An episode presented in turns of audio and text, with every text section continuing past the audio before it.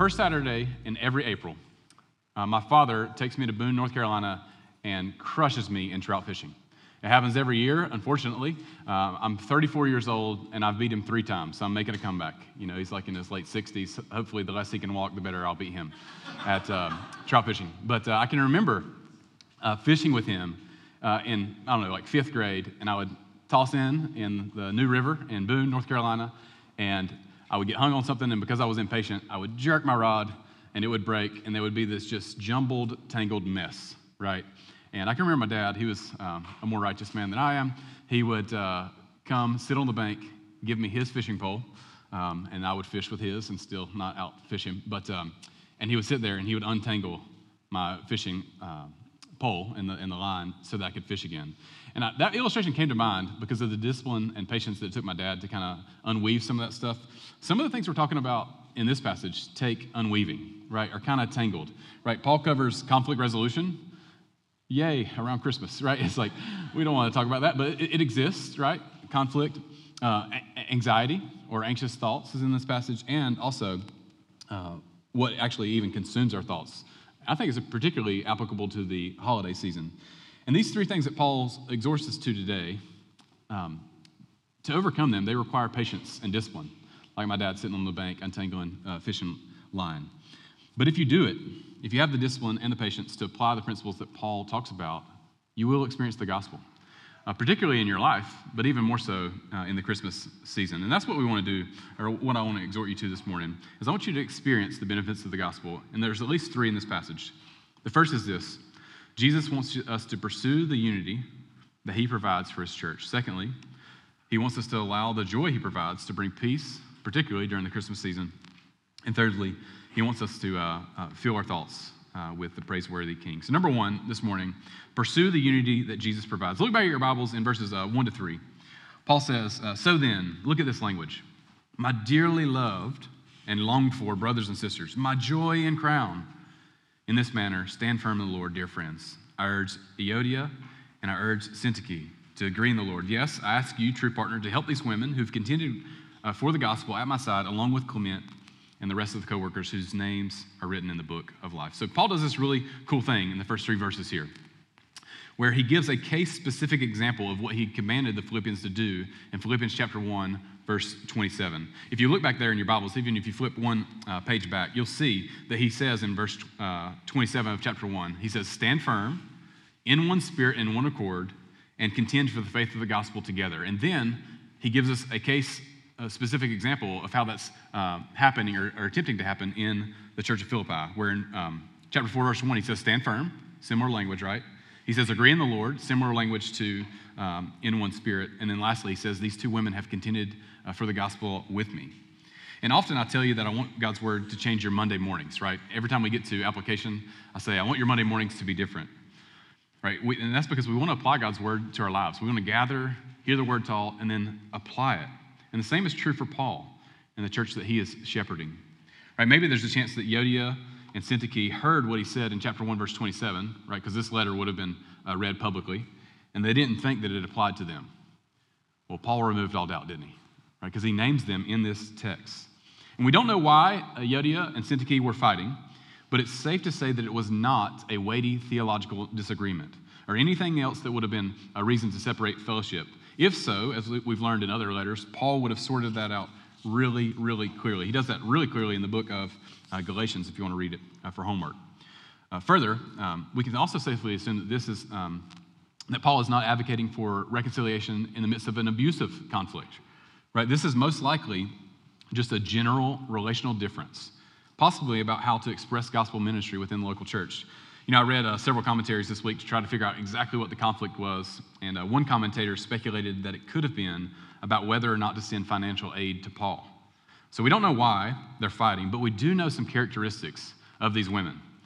Uh, first, um, they're followers of Jesus. We know this for sure. There's at least four indicators in these short three passages that they're followers of Jesus. You know, sometimes one of my frustrations with, with uh, preaching is it's monologue and not dialogue, because I would love for y'all to look at them and like yell them out. I don't know if we can do that, but, but look at verses one, two, and three. What are some indicators that they are followers of Jesus? Well, in the Lord, that's the only, Paul, Paul never uses in the Lord unless he's talking about believers. Uh, contended for the, for the gospel together, right? So they're out there trying to make the gospel known. They're co workers. And the most important one probably is in verse 3. Look at the very end of verse 3. He says, Your names are written in the book of life. So, in addition, uh, we can tell from uh, this passage that these women are great friends of Paul as well, and he deeply loves them.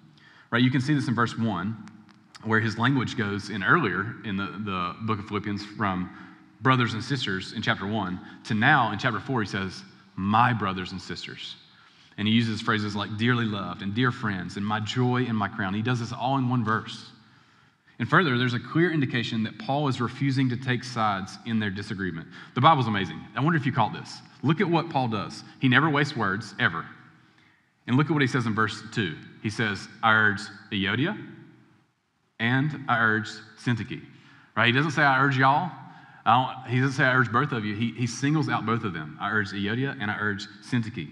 And what he's doing here is he is urging them both individually. Paul is saying that um, it is not on one person to be the initiator of reconciliation in their relationship. And further, I think it indicates that Paul's unwilling to take sides. Right? Paul commands these women uh, on an individual level to apply what he has covered earlier in his letter, which is uh, summarized here as to agree in the Lord. And lastly, Paul uh, calls a member of the church to be a part of the reconciliation process. Did you catch that? Uh, look back in verse 3, where he says, uh, Yes, I also ask you, true partner, help these women. So Paul speaks directly to someone he calls true partner, or your translation might say true companion. And I read seven commentaries last week trying to figure out who this joker is. And uh, I'm not convinced um, with any sort of certainty, but I'm persuaded that it was Epaphroditus because he would be the individual who's taken the letter from Paul in Rome uh, back to the church at Philippi. But he commands someone to get involved. And Paul says, I want you to ensure that these two followers of Jesus deal with their relational strife and reconcile for the greater good of the church at Philippi. And from these short verses, there's so much we can learn for life today within our local church, King Stable Church, in 2023. You know, most uh, generally, I would say that conflict is a reality even within a healthy church. Did y'all hear me? Conflict is a reality even within a healthy church, right? We can have disagreements without sinning. It may be more of a sign of a lack of unhealth, or, or lack of health rather, if conflict, uh, if conflict were completely absent, because uh, that probably means that uh, there's unaddressed conflict. You know, a couple examples of this in the early church. This is how we know that we can have disagreements without sinning. Uh, in Acts chapter uh, 15, Barnabas and Paul have a disagreement about what to, what to do with Mark in terms of ministry. In Galatians 2, uh, Paul rebukes Peter publicly because he was separating Jews and Gentiles, and he says that's not in line with the gospel. And maybe most famously, and again, this is how we can know we can do this without sinning. In Matthew chapter 16, Jesus rebukes Peter, right, for not understanding why Jesus came, and that Jesus and for Peter wanting Jesus not to go to a, uh, uh, to a death. Right? And, and, the presence of conflict, again, isn't necessarily a sign of un- unhealthy church. I'll say this the consistent presence of unresolved conflict is a sign of an unhealthy church. So I will say this, I'll repeat that. The consistent presence of unresolved conflict inside a local church is a sign of an unhealthy body. Right? And God's church is not called to be unique in that we never have conflict. We're called to be unique in the way that we deal with it. Right? We give one another grace. We're slow, we, uh, we believe the best. Uh, we're slow to assume uh, anything. So to apply this, you know, what does it look like to be, um, you know, people who are willing to deal with reconciliation or mediate reconciliation? Well, the first thing I would say is that we should be imitators and initiators uh, of, of, Paul here, uh, imitators of Paul here by initiating reconciliation in our own life. You know, I think of uh, Matthew chapter 5, verse 23 to 24. Jesus says this uh, if you're offering your gift at the altar, so if you're at a worship service like this, and there you remember that your brother or sister has something against you, leave your gift there in the front of the altar and first go and be reconciled with your brother or sister and then come and offer your gift. I don't know why it's so easy just to like delay hard conversations, isn't it? Like, like you have a little strife with someone or something comes off the wrong way and we put it off, we put it off, we put it off. But Jesus wants you to take initiative right? Even before, even if you're in the middle of a worship service, right? He's like, get out of there, go reconcile, uh, and, and come back. You know, maybe some of us in the room have an interpersonal conflict that the Holy Spirit, through the power of God's word, is bringing to mind right now. Maybe God is calling you to take the initiative to reconcile with your brother or sister in Christ today. And when you do this, the most interesting thing is you image the gospel, right? You image the gospel to them, to yourself, to the world. Because why are you reconciled to God? Because Jesus took the initiative right? Jesus took the initiative for us. Uh, in uh, 1 John 4, uh, God's word says that we love because he first loved us, right? Jesus was an initiative taker in order for us to be reconciled to the Father. Therefore, if we want to image what he's like to the world, we'll be an initiative taker as well. Secondly, I'd uh, be an initiator and protector of relational conflict within our church. And I would say this primarily through the protection uh, in terms of gossip. Right, this could be as small as someone sharing gossip with you, and instead of joining in on their gossip, you, with no, not an ounce of superiority, gently and calmly, and with a loving heart, say, I think Jesus would want you to talk to that person about that. You know, uh, I've been in church ministry of some form for 15 years, and I'll say that if you want to ruin and be a part of being a catalyst for ruining intimacy within a local church or a local body, just let gossip fly. Let, let it go, because it it ruins relationships. It, it creates uh, a lack of trust among people, and it completely destroys uh, any form of in- intimacy. And Paul encourages people, again, he says, help these women. If you look in verse 3, we're called to help people uh, in the midst of this, in the midst of conflict as well, resolve conflict because we love him. We love them. Right? You're not, um, you're not meddling in anybody's affairs if you're helping two believers reconcile differences. Right? Sometimes we can be, well, it's none of my business. Well, Paul in this passage says, if it's people that you know and trust, it is a part of your business to help them uh, reconcile. You know, some of us in the room uh, are Syntyche, some of us in the room are Euodia, but some of us don't have any conflict that we're at least aware of. And you may feel like this passage doesn't apply to you. But I encourage you, in Philippians chapter 4, there are uh, at least three parties. Euodia has an issue, Syntyche has an issue, and then there's Paul, who's calling them both uh, to reconcile. And one, thing, one of the ways we can apply this passage is simply by imitating Paul by being a peacemaker. Now, words, words are important, right? I'm not saying peacekeeper. There are peacekeepers in life, and that's not good, in my opinion. But peacemakers are really biblical and healthy. And Paul wants us to be a peacemaker. So, super practically speaking, how do you do this? I think Philippians 3, uh, 1 to, uh, Philippians 4, 1 to 3 is a great model. Look back at your Bibles. What is, how does Paul start? You know, I know this is cliche, it's almost like a, uh, what do they call it, a compliment sandwich or something. But Paul does this, right? In uh, verse 1. Look at the language. Dude, I love you. That's what he says in verse 1. I love y'all, my dearly loved friends, my joy and my crown. Like, they might be blushing with how he's talking to them. But then in verse 2, what does he say? But y'all need to get your act together. You need to agree. I urge you both. Re- reconcile, agree in the Lord. And then verse 3, what does he remind them of? The gospel. The gospel. He says, Remember, your names are written in the book of life. So people in the room, maybe, I don't know, I don't, I'm not aware of any, glory be to God, but maybe you have some form of conflict. I love y'all. Y'all need to agree and remember what you have in common. You're both uh, followers of Jesus. And the last thing I would say is this be willing to receive correction.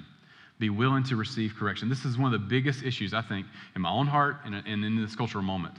Right? Allow a Paul to speak into your life. Allow a Paul to speak into your life, especially if they've earned the right to do so. I can remember being in college and uh, I had a buddy who'd done life with me for, I don't know, four years. We'd live together. You know, we'd go to Fountain Dining Hall together, you know, go to the gym together, go to steak. I mean, we're constantly uh, in fellowship with one another. And he had earned the right to speak into my life. And um, I can remember I had 800 songs, this is going to date me a little bit, uh, that were illegally downloaded from Napster. Now, some of the college students in the room, y'all don't even know what Napster is because of Apple Music and stuff. But I had all this like music that I'd stolen and he rebuked me on, this, and I, I, was not willing to receive correction. I was ticked off. I'm like, who are you to say? And I, I got on Google, and I looked for like three days for a moral loophole that allowed me to take this music, and I couldn't find it. So I arrived at the end that this dude was right. And uh, as the distance from that has traveled, right, I'm like, he loved me enough to actually rebuke me. I wish my heart would have been more receptive uh, to correction. And also, I'll tell this too. After that, he, he bought me a $15 iTunes gift card, right? And I slowly started climbing back 99 cents. Now, y'all don't know that about Apple Music, but, but it's like there, his, his rebuke was kind, but then he also provided for the issue. I mean, but be willing. Like, we got to have hearts that are willing uh, to receive uh, correction. Number one, pursue the unity that Jesus provides for his church. Secondly, allow the joy that Jesus provides to bring peace. Look back at your Bibles again. Uh, we're going to split this one up a little bit, but we'll start in verses 4 and 5. Paul says, Rejoice in the Lord always. I'll say it again. Rejoice. Let your gracious, graciousness be known to everyone. The Lord is near. Right, Paul begins in verse 4 by reminding the Philippians to rejoice, which is a huge theme throughout the entire letter of the Philippians. So much so that I feared, even writing in this section of my sermon, that was going to be repetitive. Right? In that, we've talked about rejoicing multiple times throughout this sermon series. But Paul isn't fearful of that at all, is he? Right? He repeats it twice. He says, Rejoice. I'll say it again, rejoice. You know, one of my favorite uh, preachers is a guy named Martyn Lloyd-Jones. He's been dead for a long time. But uh, he said when he got to Philippians 4, verse 4, that he preached two sermons on just that verse. He said, If Paul did it, I'm going to do it.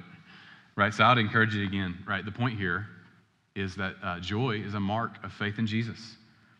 If you remember, Paul is writing these commands from where? A Roman prison.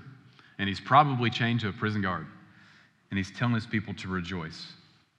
And what Paul speaks of here isn't some form of happiness that is contingent upon external circumstances. One theologian says it this way it is a rejoicing that can be had because it depends not on changing circumstances, but on the one who does not change. This is exactly what Paul uh, ends verse 5 with. What, what does he say at the very end of verse 5? He says, Jesus is near. And if Jesus is by our side, what do we have to fear? Right? If Jesus is sitting beside you in this theater, what lasting anxiety can be brought? Right? What turmoil in your heart is everlasting? Right? If your king is right beside you. And it's so tough sometimes because the promises that we see in the scriptures, sometimes they don't seem important until we've went through incredibly hard seasons. Maybe a, an intense need or a really radical season of suffering. And I don't want that to be true for you or me or us as a church. I want the nearness of Jesus' presence within you and the nearness of his second advent, right? Advent is just a word for coming. So he came once as a baby, he'll come again to make all things new. I want the nearness of Jesus' presence within you if you follow Jesus, and the nearness of his second coming to be the greatest gift we could ever have on our best days and on our worst days. Verse 6 flows from the Lord's proximity to us and the proximity of his second coming. If Jesus is with us and very soon he's going to return and make all things new, look at verse 6. Don't worry about anything, but in everything, through prayer and petition, with thanksgiving, present your requests to God. You know, worry, or your translation might say anxiety. Uh, worry here isn't a rebuke of all forms of concern. There is a healthy level of concern uh, we can have for others or other circumstances in our life. You know, in um, uh, Philippians chapter 2, verse 20, if you go back and look, um, Paul says that Timothy was concerned for the church of Philippi. So there is a redemptive concern. You know, I think of uh, our son Ever sitting up for the first time. He's got abdominals like a wet noodle, you know, it's kind of like, like we have a healthy concern for him uh, as he develops those muscles as we play, you know, uh, offensive lineman like a little, you know, helicopter parent behind him because he's our first child. Um, there's a healthy level of concern there, right? Because we don't want him to bump his head. Paul isn't talking about a healthy level of concern. Paul is speaking about a worry that becomes debilitating, a worry that consumes all of our thoughts with worst case scenarios and robs us of the joy and fulfillment that Jesus provides in his gospel. Paul says, Don't worry, but instead, what does he say to do? Pray. In everything, take your requests to your Father, be grateful in all circumstances, and take these concerns to your sovereign Father and entrust your needs to his care. You know, I couldn't help uh, thinking of Peter in 1 Peter 5, where he says, Humble yourselves, therefore, under the mighty hand of God, so that at the proper time he may exalt you, casting all your anxieties on him because he cares for you. Right, Paul tells the Philippians, uh, who may be anxious about many things opponents on the outside, conflict within. He says, Take those things to Jesus. And if you do, there's a promise. There's a promise in verse 7. He says, And the peace of God, which surpasses all understanding, will guard your hearts and your minds in Christ Jesus. Right? God will give you peace. And Paul promises the same thing that Jesus promised us in John chapter 14, where he says, Peace I leave with you, my peace I give to you. I do not give it to you as the world gives. Uh, don't let your heart be troubled or fear, fearful. Man, I think of this a lot. Like, what if we could really get this? What if we could be women and men who weren't fearful? Like, who, who were nine foot tall, bulletproof, right, and could go through life and uh, weren't constantly afraid uh, of losing our job or a, a bad health diagnosis. Like, what would that do for our Christmas? What would that do for our entire lives if we could really grab the peace that, that uh, Jesus provides here? Right? He, he says in John 14, he says, I don't give to you as the world gives. And again, the point here, the beauty of this promise of peace is not that it's a promise of ease. Right? Jesus is not promising us ease, but peace. Right? Followers of Jesus throughout church history have been known as a people of great suffering. And God's word never promises us ease, but it does promise us midst, uh, uh, uh, peace, rather, in the midst of suffering or hardship or difficult circumstances. And this peace has one conduit through which it flows, and that is uh, prayer to the triune God of the Bible. Right? We take our worries and our anxieties to the all powerful, all knowing God of Abraham, Jacob, and Isaac, knowing that the only way that we can approach the Father is because of the life, death, and resurrection of his Son, whose beauty and glory we would have never seen if it wasn't for the Holy Spirit breathing spiritual life into our souls through drawing us to believe in the gospel of Jesus Christ. Paul says, Take your worries and concerns to that King who wooed you and drew you and saved you from eternity separated from him. And if you do, he says, you will have peace. Now, I can't help but think, uh, for me personally, uh, as a big old hypocrite standing in front of all y'all, you know, I was supposed to preach this message last week. And it's a little ironic for anybody who missed. Uh, I was in the hospital overnight for a, uh, I think, a aura migraine, I think, um, or ocular migraine. I don't, I don't know the word. It, I couldn't see well. Um, and, you know, I rushed in and they're doing all these CT scans and stuff. And I'm, you know what I'm thinking? I'm like, rejoice in the Lord, rejoice always.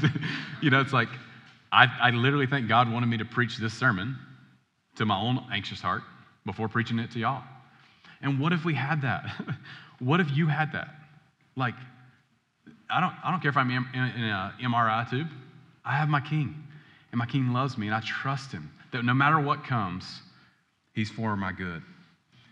I take all my worries to him, knowing that if I do that, uh, he'll give me the peace that only he can provide. You know, Rico Tice, who's a pastor from the UK, I listen to from time to time, he says, I've, I've yet to meet a perennial worrier who has a vibrant prayer life. There may be one, but I haven't met one yet. And I can think of that for my own self, you know. It's like, if this, there's this promise that if I have a vibrant prayer life, then I'll have the peace that God provides. It's like, man, I, I hope and pray that I would be quick to take on that discipline.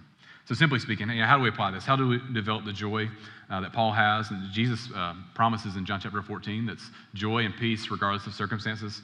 Well, the first thing I would say is to begin and de- to develop a, a uh, discipline of praying and trust that God will allow that to produce joy in your life. Yeah, I'd start really small. You know, try to go uh, to God without any distraction for five minutes a day. Really start there. That's good. Right, don't uh, wake up tomorrow morning and be like, I'm going to spend two hours in solitude with Jesus.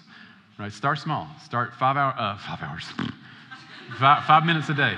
Uh, just five minutes a day uh, with your king. And I, I, encourage you, again, try to do that in an undistracted uh, area. Leave your cell phone. You know, we have enough time. That's another thing I would say. You, you don't believe um, any excuses that might be quick to come to my heart or your heart. I was reading this from John Piper. It was very convicting to me. He says, One of the greatest uses of social media in the last days will be to prove that our prayerlessness was not due to a lack of time. Now, we got time. You know, we, we do, uh, even if it's small amounts. So I'd encourage you. Start uh, small and begin a discipline to go to your Father in prayer. Number one, if you want to experience the gospel during Advent, uh, during the Christmas season, uh, or throughout all of life, uh, pursue the unity that Jesus provides His church. to allow uh, the joy that Jesus provides to bring peace. And then lastly, fill your thoughts with the praiseworthy King. Look back at your Bibles as we conclude in verses 8 and 9. Paul says, Finally, brothers and sisters, whatever is true, whatever is honorable, whatever is just, whatever is pure, whatever is lovely, whatever is commendable, if there's anything, uh, if there is uh, any moral excellence in it, uh, and if there is anything praiseworthy, dwell on these things. Right? Lastly, Paul wants us to be intentional about uh, what consumes our minds. Right? Paul calls them to think, and the, the Greek word here for think is uh, where we get the word logarithm, uh, which just infers that he wants you to really think deeply. And in order to relate uh, to the Philippians' cultural background, he uses six terms that were popular among uh, non Christian, secular, moral philosophers uh, during their time. Those things are uh, true, honorable, just, pure, lovely, and commendable. And Paul wants to, them to take these concepts that the average uh, citizen in Philippi uh, would have valued, and he wants to exceed them because they have their primary citizenship, which is in heaven. So, what do these terms mean? The first thing, true, right? Paul wants the Philippians to be guarded by that which is true and to consume their minds and thoughts life, uh, thought life with what is true. You know, Psalms uh, 1 19, 60 says, The sum of your word is truth. And Jesus says in John chapter 17, to sanctify them by truth, your word is truth. So, where do we find what is true? Well, in God's word. You know, in addition, I'd say uh, the primary way an individual, according to Romans 1:18, provokes the wrath of God is to suppress the truth according to Romans 1:18. So first he says whatever is true. Secondly, he says whatever is honorable. I tag this with commendable as well. Uh, Paul wants them to think of individuals who, who to think of individuals who live lives that are worthy of honor. worthy of respect, worthy uh, of virtue, uh, individuals who are dignified in how they hold themselves and the character that they pursue. You know, I can remember being, uh, I don't know how old I was, probably like 14, 15, or 16, and watching um, Men of Honor by Cuba Gooding Jr. Anybody? Well, he didn't write it; he was in it. But um, anybody seen this before? It's such a good. Thank you, thank you, Luke Jones. Uh, I, and I was like, dude, I am called.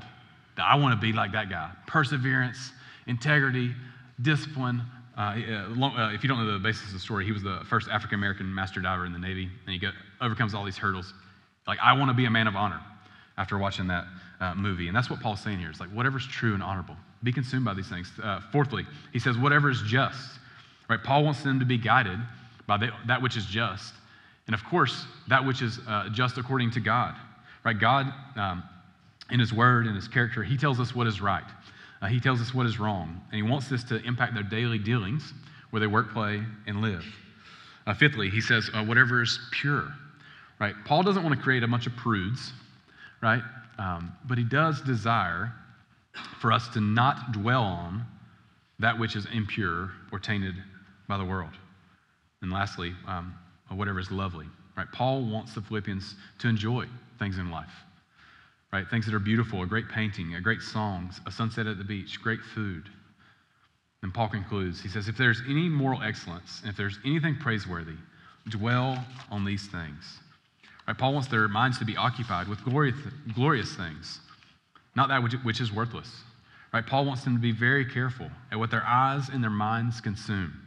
You know, Proverbs uh, 4.23 has been misused as a dating verse uh, in history, uh, or at least in mine, but uh, this is way more about than about dating, right? He says, above all else, guard your heart, for uh, everything you do flows from it. For us in 2023, the same is true. What we allow to be imp- inputted through our minds and eyes will affect our output. What you view, what we view, is a spiritual discipline. What we view is a spiritual discipline. And God's word is clear, right? He doesn't want his people to be uh, mixed with immorality. If Psalm uh, 97.10 says, let those who love the Lord hate evil. Or Paul in Ephesians 5, uh, 12 says, it is shameful to even speak of things that they do in secret. You know, one pastor I listened to uh, this week, his name's Kent Hughes, he read this passage as, as uh, with all the antonyms, and I thought it was so helpful. He says, Finally, brothers and sisters, whatever is false, whatever is dishonorable, whatever is unjust, whatever is impure, whatever is repulsive, whatever is blameworthy, if there's any moral inferiority, and if anything, if there's anything dishonorable, do not dwell on these things. So, what does it look like to apply this passage? Well, like Paul, I think, I don't want to create a church full of prudes either. But I do wonder how much we've allowed what simply used to be referred to as Christian obedience to now be referred to as legalism or being prudish or being religious. And who moved that scale? Right, did God's word make us more willing to watch movies with explicit scenes in them? Or did our culture begin to teach us that that's okay?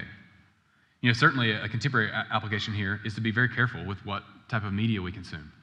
You know, I did a very, a very little bit of research this week, and uh, at um, the increasing explicit content in just television shows. In uh, 1960, uh, 1 in 30 shows had some form of explicit content. In 1970, 1 in 8.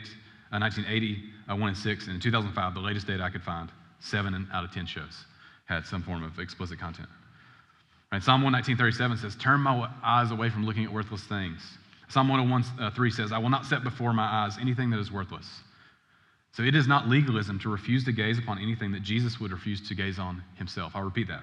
It is not legalistic at all. It's not prudish at all to refuse to gaze upon anything that Jesus would refuse to gaze upon as well. And lastly, Paul calls the Philippians to application uh, just like we do, right? In verse 9, where he has some imperatives.